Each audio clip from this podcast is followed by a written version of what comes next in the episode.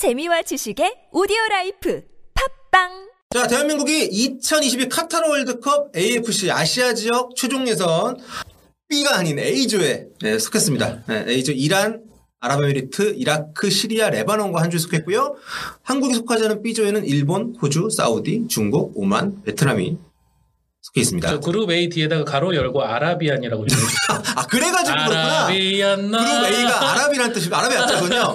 야, 우리 여기 왜 있는 거야? 자, 아무튼. 서우종 기자와 함께 얘기를 나눠보도록 하겠습니다. 어떻게 생각하십니까? 한마디로. 한마디로 제가 딱 나오자마자 얘기 드리지 않습니까? 걸프컵에 한국이 초대받았다. 네. 거기다가 계속 얘기 드리고 아, 뭐 처음에 결과 나왔을 때도 얘기 드렸지만은 지금 코로나 때문에 굉장히 압축해서 지금 최종에서 일정을 빠바박 치러야 되거든요. 네. 그러다 보니까는 홈과 원정을 한 이제 피파 A매치 소집 기간 한 번에 치러야 됩니다. 네. 지금 전부 다 중동으로 원정을 가야 돼요. 네. 차라리 한 번 정도는 아예 원정을 몰아서 하든지 우리 네. 홈을 몰아서 하든지 이러면 그나마 좀 낫겠는데 그것마저도 지금 완전히 빠졌기 때문에 네. 우리로서는 역대 지금 뭐 상대 면면을 떠나서 원정의 어떤 일정 부담감 이런 것만을 봤을 때는 역대 가장 험난한 최종 예선 조 추첨이 나왔습니다. 네. 어, 저희가 전력 분석 팀별로 간단히 하기 전에 결정된 일정을 살짝 소개를 해드릴게요. 굉장히 놀랍습니다. 첫 경기는 9월 2일 날 홈에서 이라크랑 경기를 합니다. 그러니까 황의조, 뭐 우리 손흥민, 이재성 이런 선수들 다 한국으로 일단 넘어와서 이라크랑 경기를 하고요. 그 다음 날 네. 바로 레바논으로 출국을 합니다. 시차 적응이 차 안 됐는데 이게 역시차가 걸리는 거죠. 네. 게다가 레바논도 직항, 베이루트가 직항이 있나? 없습니다. 네. 예, 레바논도 보통은 터키를 통해서 들어갔어요. 게다가 요즘에 코로나 때문에 이 국경 문제가 있어가지고 직항이 기존에 있던 곳들도 돌아가야 되는 것도 많고 막 이런데 그리고 10월 달에 다시 소집이 됩니다. 이번에도 한국에서 시리아와 홈 경기를 먼저 하고요. 그 다음에 다음날 또 출국을 해서 이란 원정을 갑니다. 제가 볼 때는 일단 이란 원정 전까지 초반 세경기에서 우리가 전력 투구를 해가지고 네. 저기서 승점을 최대 3연승을 목표로 잡아야 됩니다. 네. 이게 국내파 선수들은 괜찮아요. 한국에서 모여가지고 시합하고 건너가는 거니까. 어, 그런데 유럽파 선수들 같은 경우는 굉장히 좀 어, 체력적으로 신체 리듬상 굉장히 좀 부담스러울 수 있다. 네. 그리고 이제 11월 11일 날에는 아랍에미리트하고 홈에서 먼저 또 하고 그다음 이라크 원정을 가고요. 2022년 1월 27일에 어, 레바논하고 홈에서 경기를 하고 시리아로 또 원정을 가고요. 마지막 라운드 이제 이- 내년 3월 달 소집에서는 홈에서 이란이랑 하고 그다음에 또 아랍에미리트 두바이가 되겠죠. 아니, 근데 그쪽으로 저- 또 이제 원정을 갑니다. 네. 1월 27일 저 홈 경기는 뭐예요 도대체? 1월 27일 날 우리 어디서 홈 경기 해야 돼요? 제주 가서 해야 돼요? 아마 그러겠죠. 예, 야, 저거는 홈 이점도 상당히 떨어질 것 같은데. 야, 이 중동 한국에 1월 달에 중동 오는 중동팀은 좀 중동팀도 난감하긴 하겠네요. 뭐 어렵긴 하겠지만은 네. 우리 스스로도 잔디가 상당히 얼어 있을 테고 저 때는 네. 어려운 저 일정인데 이렇게 된 이상 제가 어, 약 한 3만 6천 번의 네팔을 돌려봤을 때 네. 어, 지금 뭐 코로나 상황이 가라앉지 않고 있지 않습니까? 그렇습니다. 그냥 아예 몰아서 중립 경기를 하는 게 최상이겠다 차라리. 아, 그 가능성도 없진 않을 것 같아요. 그러니까 코로나 상태가 악화되면 절대 안 되지만 만약에 그렇죠. 지금 뭐 델타 뭐 변이 바이러스 변이 나온다고 바이러스나. 하는데 그런 상황이 되면 한 나라에서 한국에서 모여서 뭐 물론 그렇게 될 가능성도 지금 열려 있습니다. 카타르가 이렇게 하죠 만약에 하게 되면 이 일정은 굉장히 AFC가 이상적으로 지금 짜놓은 네. 예, 일정이지만은 이상적으로. 예, 이게 코로나 시국이 가 라앉지가 않게 된다면은 결국은 내년 상반기 정도에 어디 중립 지역에서 다들 모여가지고 코로나 네. 버블 상황에서 치를 수 있는 상황도 있는데 차라리 우리는 일정을 보니까 네. 그게 오히려 나을 수도 있겠다 싶을 음. 정도로 아 정말 이 홈 원정 홈 원정의 빡센 일정이 네. 상당히 난감합니다. 아, 그러니까 이게 지금 어 AFC 챔피언스리그 같은 경우 이동에 대한 어려움도 있고 또 여러 가지 문화적인 차이도 있고 하니까 여러 가지 이유로 East, West, 중동은 West, 우리 쪽은 이제 동아시아에 나눠가지고 진행을 예상을 하잖아요. 결승에나 가야 만나잖아요. 네 챔피언스리그 네, 지금 사실상 거의 뭐 그렇게 나눠졌습니다. 이번 그 최종 예선 그룹 구분이. 그런데 거기 아랍조에 우리가 들어가 있기 때문에 음. 굉장히 여러 가지로 좀 어렵고 어 그리고 이번 최종 예선은요.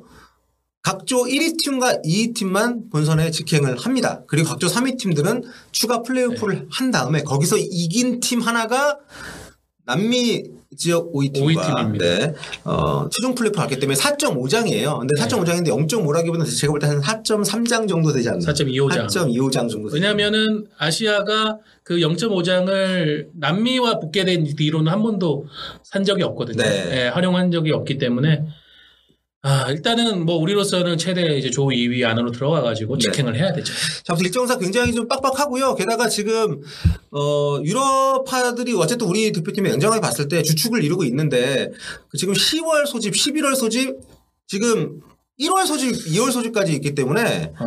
이것도 굉장히 좀 선수들의 부상 위험을 가중시킬 수 있는 요소인데 게다가 이게 차라리 만약에 중동에서만 홈앤드 어웨이를 하고 가면 오히려 괜찮을 수 있어요. 시차도 별 차가 없고 가까우니까. 네. 근데 한국 왔다가 가야 게 되니까. 어, 역시차라는 게 있습니다. 음. 한국에 와가지고 어, 3일, 4일 지나가지고 경기를 해가지고 네. 어느 정도 시차를 극복을 했는데 다시 지금 이 걸프 지역으로 나가가지고 또 네다섯 시간의 시차를 또 극복을 해야 된다는 거. 네. 이게 정말 죽을 맛이죠. 자, 아무튼 삐조 이 일본, 호주, 사우디, 네. 중국, 오만, 베트남 부럽네요. 이게 얼마나 우리가 힘든지를 한번 보여드리려면은 요런 걸 역으로 얘기 드리면 돼. 우리가 지금 10월 12일에 이란이랑 이란 테헤란으로 아마 원정을 갈 건데 이란은 그 전에 두바이에 가서 아, 유행이 그러네. 그것도 있네. 이중이네, 이중. 그러니까 우리만 지금 엄청나게 핸디캡을 안고 경기를 하는 거예요. 그러네. 중동 팀들은 남은 팀들은 다 하더라도 한두 시간 안에서 네. 이동을 해요. 이동이 거의 우리 뭐 일본이나 중국 가는 수준의 원정을 하는데 우리만 장거리 원정을 뛰어야 되니까. 표현이 좀 그렇지만 우리만 왕따 당하는 네, 그러니까 뭐 이게 그쪽에서 뭐 조작을 할때 이거 아니면 뭐 음모가 했다 이건 전혀 아니지만 그러니까. 우리가 재수가 없게 불운하게 어 정말 혼자 고생을 해야 되는 조에 좀 포함이 됐다. 자, 근데 조 편성에 대한 아쉬움은 여기까지 얘기하고요.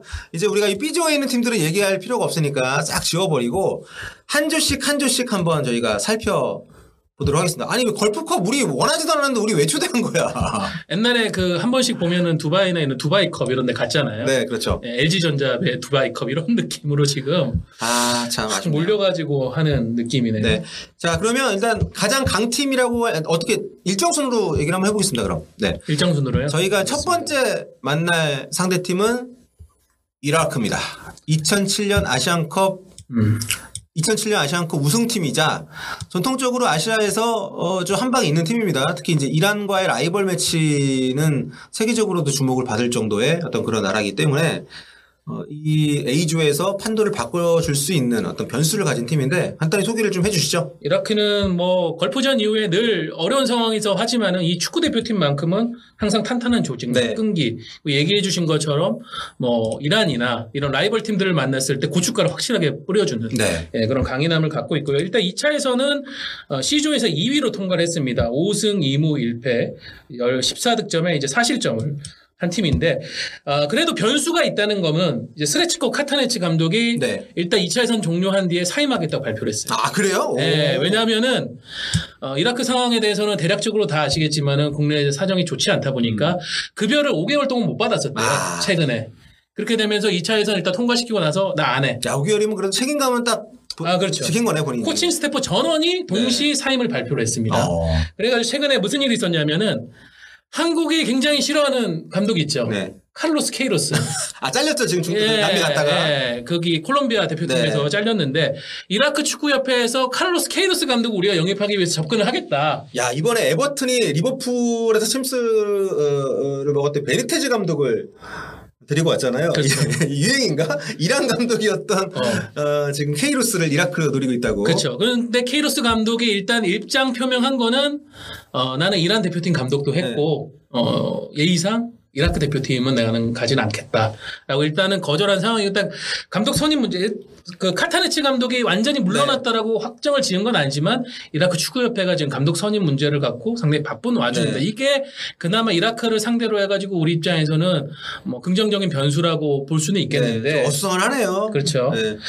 이라크는 기본적으로 선수 squad 자체는 자국 리그에서 대부분 뛰고 있고 그나마 몇몇 선수들이 이제 카타르 무대에서 뛰고 있고 최근에 조금 긍정적인 부분은 이제 유럽에 이민을 갔던 젊은 피들 아 예, 스웨덴이나 스위스나 이런 망명간 케이스 네, 많이 있겠네. 그렇죠? 그런 케이스들의 이제 2세들이 이라크 대표팀으로 들어와서 활약을 하면서 좀 유럽식 축구를 조금 더 이제 도입을 시키는 네. 예, 그런 분위기가 조금 있습니다.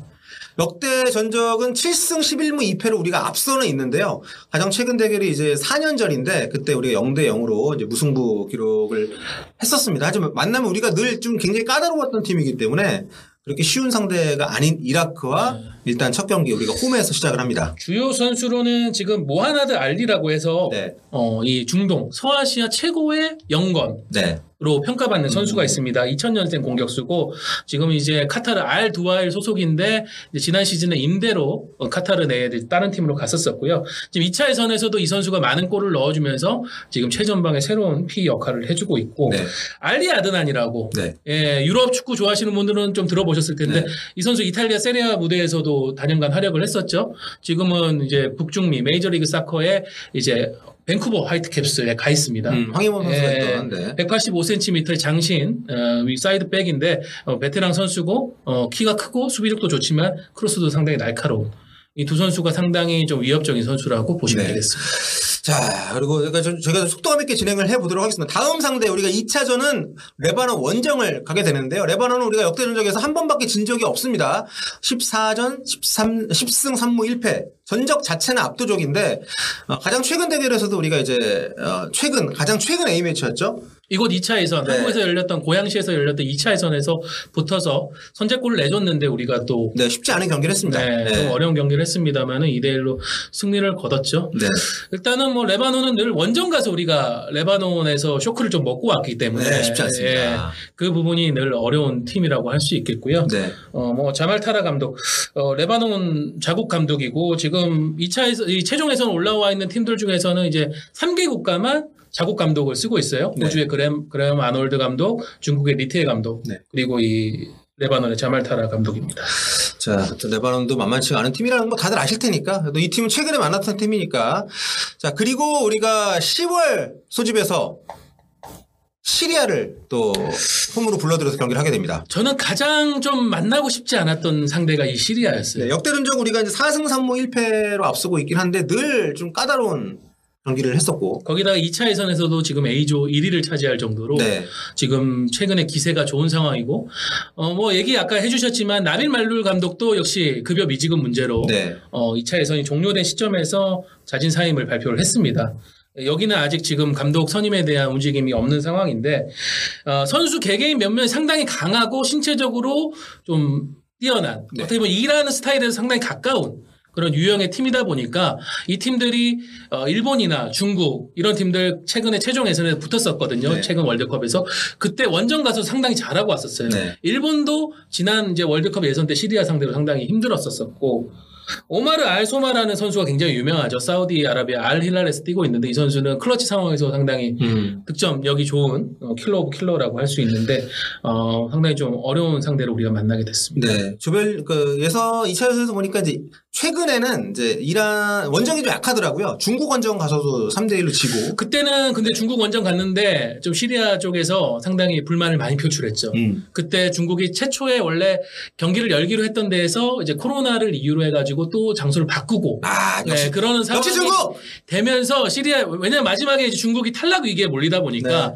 그때 뭐 승리 수당도 엄청나게 거의 20억 넘게 네. 마지막 두 경기에 쏟아 부었고 네. 그때 이제 마지막 두 경기를 홈에서 하다 보니까 상당히 자기들이 이점을 많이 살리려고 하다 보니까 시리아가 엄청나게 불만을 표시했지만 어쨌든 시리아는 중국이 속해 있는 조에서 조 1위를 지키면서 어 이거 최종 예선까지 왔습니다. 네. 자, 그리고 우리가, 어, 10월 12일입니다. 운명의 이란 원정이 이어지게 됩니다. 뭐, 이란은 뭐 다들, 이란 이름만 들어도 좀 걱정이 되는 팀이죠. 31전 9승 9무 13패. 역대 전적 우리가 밀리는 굉장히 보기 드문 아시아 팀이고요. 네.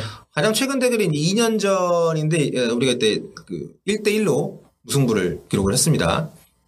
이제 드라간 스코치치 크로아티아 출신 감독인데 사실 이란은 이번 2차 예선에서 굉장히 위기를 맞았었죠. 네. 어, 초반 3경기 중에서 2패를 초반 3경기에서 2패를 하면서 탈락 위기까지 몰렸었는데 그래서 우리 입장에서는 상당히 좀 신이 났었어요. 그- 아, 그렇죠. 예. 이란 안 만나겠구나. 이란이 2차 예선에서 탈락했으면 좋겠다라고 한나같이 우리가 좀 빌었는데 마지막에 역시 뭐 모두 승리하면서 네. 예, 결국은 어, 조 1위 이라크를 밀어내고 조 1위로 올라왔는데 상승세입니다. 네. 특히 이 드라간 스코치치 감독이 부임을 하면서 지금 A매치 평가전 포함해서 7전 전승이거든요. 네. 어, 사실 이 드라간 스코치치 감독은 어, 크로아티아 출신이지만 중동에서 대부분 감독 커리어를 했을 정도 좀 중동에 특화된 스타일의 감독인데 네. 원래 이 감독 이전에 벨기에를 이끌고 러시아 월드컵에서 성공을 거뒀던 마크 빌모츠 감독을 이 이란이 영입을 했잖아요. 네.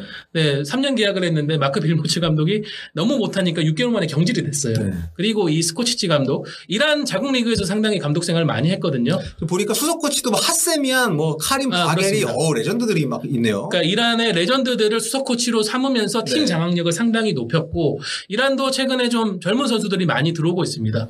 특히 지금 원투펀치 아시아 어떻게 보면은 황의조 손흥민과 더불어서 아시아 축구에서 원투펀치라고 할수 네. 있는 사다르 아즈문과 메흐디 타레미 네. 이 지금 타레미 같은 경우에는 포르투갈 리그에서 네. 아유, 정말 잘하더라고요. 올 시즌 포르투갈 리그에서만 지금 16골 15도 네. 도움 1위 득점 3위 네. 거기다가 챔피언스 리그도 보신 분들은 아시겠지만 상당히 좋은 활약을 했었었죠. 그렇죠. 아즈문 같은 경우는 지난 시즌에 러시아 리그 득점왕, 이번 시즌에 득점 2위. 아즈문 같은 경우에는 손흥민만 없었다고 한다면 네. 지금 현 시점에서는 아시아 최고의 공격수라고 그렇죠. 인정받을 수 있지만 손흥민이 있기 때문에 항상 지금 네. 2위, 3위 이런 어, 포지셔닝을 점하고 있는 선수인데 유럽 진출 선수들이 옛날에 별로 없었는데 요즘에는 굉장히 다양한 나라로 많이 진출을 해서 네. 경험도 많이 쌓고 이란 있고 같은 경우도 혁명 이후에 망명자들이 많다 보니까 네. 그렇게 해서 네덜란드나 독일이나 이런 쪽으로 나간 선수들 2세들이 되게 많습니다. 네. 그러다 보니까 지금 유럽에서 어, 내성을 쌓고 있는 선수들도 상 당히 많고 타레미 같은 경우도 중동에서 활약하다가 본인이 가감하게 이제 포르투갈 무대 가서 네. 히우아부에서 성공해가지고 지금 포르투 최고 팀인 포르투까지 가서 주전으로 활약하고 있죠. 그렇죠. 또 수비 핵인 이 푸랄리간지 선수는 어, 이 중국 리그에서 또 맹활약을 하고 있습니다. 네, 그리고 자한바크시는 뭐 최근에 약간 뜸하지만은 초반에 이제 프리미어리그. 프리미어리그 네. 와서 상당히 또 센세이션을 좀 일으켰었죠. 굉장히 좀 어, 어, 만만치 않은 팀들을 만나고 있다는 얘기를 하고 있고요. 여러 가지 이제 원정에 대한 부담과 함께 그리고 11월 뭐 이런 얘기 더 하십니까? 이란요. 네. 일단 이란 원정은 가고 싶지가 않습니다. 네. 제가 아 갔다 왔다 그랬죠 테헤란. 네. 그때 갔어요. 어, 우리 팀에 그 슈틸리케 감독이 명언을 했죠. 테헤란에서. 아. 아자디 스타디움에서. 어, 우리 팀에 그 선수 누구였죠? 소리아. 소리아. 우리 팀에도 소리아 같은 공격수가 있었으면 좋겠다. 필요하다. 네. 손흥민 필요 없다. 그 얘기를 제가 바로 앞에서 듣고 바로 얼었어요. 네. 저분이 지금 진심으로 하신 얘기인가? 감독들의 정신 상태를 교란시키는 곳인가 보네요. 네. 그때도 거의 아무것도 못하고 우리가 지고 왔죠. 아자디 네. 스타디움에서. 아자디 스타디움이 어, 8만 명, 9만 명을 수용할 수 있는 경기장인데 그때는 뭐 안전상을 이유로 절반만 네. 관중을 입당시켰어요. 근데 그 4만 명이 전부 남자입니다. 아. 예. 물론 최근에는 이란도 어, 여성들에게 축구 경기장 입장을 허용하긴 했습니다만 네. 사실상 그런 A매치 때는 남자들만 들어오거든요. 그렇죠. 그 4만 명의 남자 들이 퍼붓는 우레와 같은 일방적 함성, 어, 거의 뭐 원정팀의 무덤이나 다름없습니다. 네. 밤꽃 스타디움. 그리고 뭐 테헤란 같은 경우에 나가서 선수들이 할 수 있는 것도 없어요. 네. 그때 저희도 대표팀하고 같은 호텔에서 이제 다른 동에 묵었었는데 반경 뭐 거의 한 2, 3km 이상을 벗어나기가 어려울 정도로 굉장히 어렵고 뭐 상당히 부담을 많이 주는 원정이기 때문에 네. 저는 이번에도 쉽지 않을 것 같습니다. 저는 비조가 쉽단 얘기를 뭐 전력 관점에서 하는 건 아니고 그러니까 이동이나 여러 가지 요소들 그리고 우리랑 사연이 더 많은 재미있는 매치업들이 많기 때문에 아쉽다는 얘기를 표현한 것이고요. 어, A조가 뭐 A조에서 우리가 무조건 탈락이다 이런 얘기를 하는 건 전혀 아니라는 거. 아, 당연히 뚫고 나가야죠. 네, 올라갈 수 있을 겁니다. 자, 그리고 11월 달에 저희 또 두 경기가 있는데, 어, 먼저 이제 홈에서 아랍에미리트하고 경기를 합니다. 아랍에미리트는, 어, 지금 또 굉장히 명장을 또 모시고 있잖아요. 이게 상당히 좀 코미디인데 네, 우리가 근데 상대 전적은 압도하고 있습니다. 19전 아, 그럼요. 12승 5무 2패예요 판마르바이크 감독. 과거에 이제 슈틸리케 감독 선임 당시에 우리가 1차적으로 접촉했다가 당시에 이견이 생기면서 그렇죠. 그 한국 예, 선임을 안 하겠다. 예, 그러면서 컷된 걸로 알려졌죠. 그 이후에 이제 판마르바이크 감독은 뭐 중동 쪽도 갔다가 호주 이제 국가대표팀도 맡았다가 UAE는 이제 2019년에 부임했는데 그 해에 바로 또 사임을 해요. 그렇죠. 걸프컵에서 이제 성적이 안 좋아가지고 경질이 당했, 경질됐죠. 그런데 작년 말에 돌아왔습니다. 네. 1년 만에 UAE 축구협회에서 아이고 죄송합니다. 네. 다시 한 번만 좀- 몰라 뵀습니다! 예, 그렇게 하고 있고 특이사항으로는 이제 4위인 아, 마르크 판 보멜도 지금 UAE 코칭 스태프에 같이 있다. 아. 호주 때도 이제 데려갔었었죠. 네, 네덜란드 대표팀 이제 어 유명한 선수였죠. 주장 네, 출신이고 예, 패밀리 비즈니스를 하고 있는 겁니다. 그렇습니다. 예, 주요 선수로는 이제 뭐 나름 이제 중동에서 어 굉장히 결정력 좋은 공격수로 활약했었던 지금 이제 베테랑이 됐는데 알리 마부쿠트 네. 예, 이 선수 상당히 득점력이 좋고 그리고 주장 역할을 맡고 있는 베테랑 수비수 이제 왈리드 아바스 요 정도인데 UAE는 사실 저는 조금 걱정은 안 돼요. 원정 가도 우리가 두바이는 상당히 경험이 많고 두바이 같은 경우에 사실상 뭐 거의 국제 도시고 이동도 편리하고 그렇죠 직항선 직항도 있고 그 보통 중동 음, 팀들이 현지 도착해서 이동하는 과정도 굉장히 선수들 지치게 하는 면이 있는데 여기는 상대적으로 그런 부분은 좀 적다고 하니까 그렇죠. 교민들도 많이 있어 가지고 뭐 한국 음식이나 식자재 조달하는 것도 조달하는 것도 어렵지가 않고 두바이 같은 경우에는 저는 걱정이 오히려 이 상대 중에서 가장 덜하지 않나 네. 예, 그렇게 생각이 듭니다.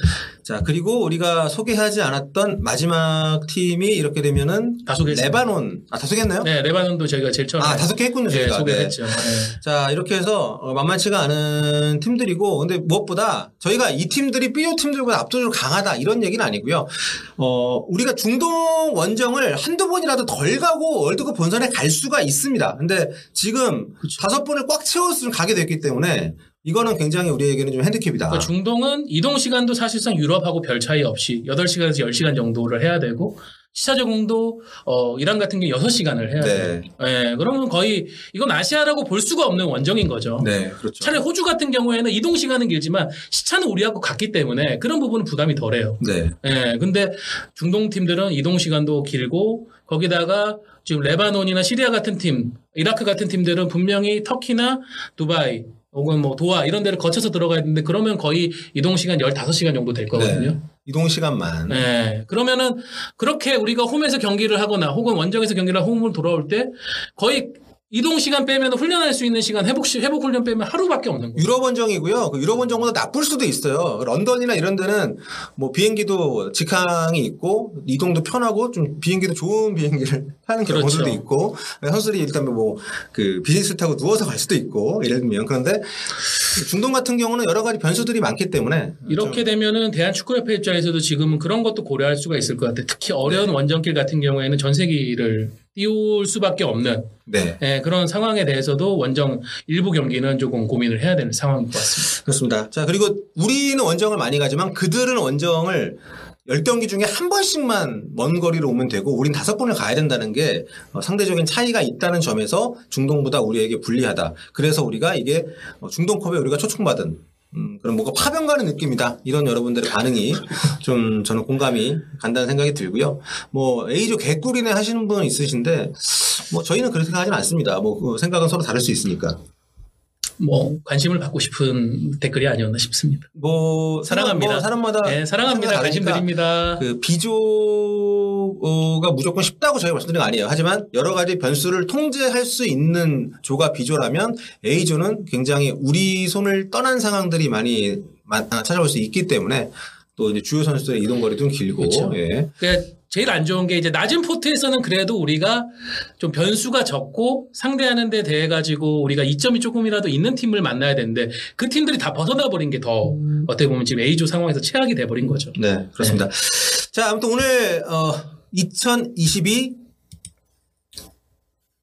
어, 예. 2022 카타르 월드컵 아시아 지역 최종 예선 이제 오늘 9월에 시작해서 내년 3월에 끝이 나는데요. 어그 조편성과 일정이 확정이 된 순간 어, 소호정 기자와 함께 어, 상황이 지금 어떤 건지 앞으로 전망이 어떤 건지 한번 얘기를 나눠 봤습니다. 어 질문 한 두 개 정도만 저희가 읽고 네. 어 맞다 중동은 방송 송출도 개판인데 가끔 막 위성 끊기고 막 이런 적도 있어가지고 그렇죠. 네. 특히 시- 저 시리아나 레바논 이런 데는 중계도 걱정이네요. 네. 네, 하여튼 거듭 말씀드리지만 그냥 한번 버블로 그 94년 미국 월드컵 때 예선전 나름 재밌었거든요. 네. 한대 모여서 하는 거. 그게 이제 한 대 모여서 한 마지막에 그 이후부터는 이제 다홈 도하의 원정식으로 가는데 네. 어, 뭐 예. 변수가 발생한다면은 그런 상황이 벌어지는 게 오히려 원정을 이렇게 힘들게 치는 것보다 나을 수도 있겠다라는 생각이 다시 가- 한번 듭니다. 각국 축구협회들은 홈앤더 어웨이 원할 거예요. 가진 그렇죠. 수익을 포기할 수 없기 때문에 AFC가 가장 원하겠죠. 네, 그래서 좀 정말 악화되지 않는 이상 이대로 갈 거라는 생각이 들고 일본의 진출 가능성은요? 일본요. 일본도 상황이 뭐 일본은 근데 어떻게 보면 지난 러시아 월드컵하고 조표 현상이 상당히 비슷한 것 같아요. 호주도 들어왔고 사우디도 들어와 사우디는 그때 이제 떨어졌었었는데 뭐 전체적으로는 비슷한 것 같고 일본은 지금 뭐 분위기 자체가 괜찮기 때문에 예. 사우디가 지금 젊은 선수들 위주로 리빌딩을 했고 역시 이번에 우리가 벤투 감독 그 선임 당시에 같이 고민했었던 레나르 감독 그 모로코 국가대표팀 감독 이끌었던 그 감독 선임해서 리빌딩을 상당히 잘했기 때문에 사우디가 오히려 B조에서는 일본을 상당히 위협하지 않을까.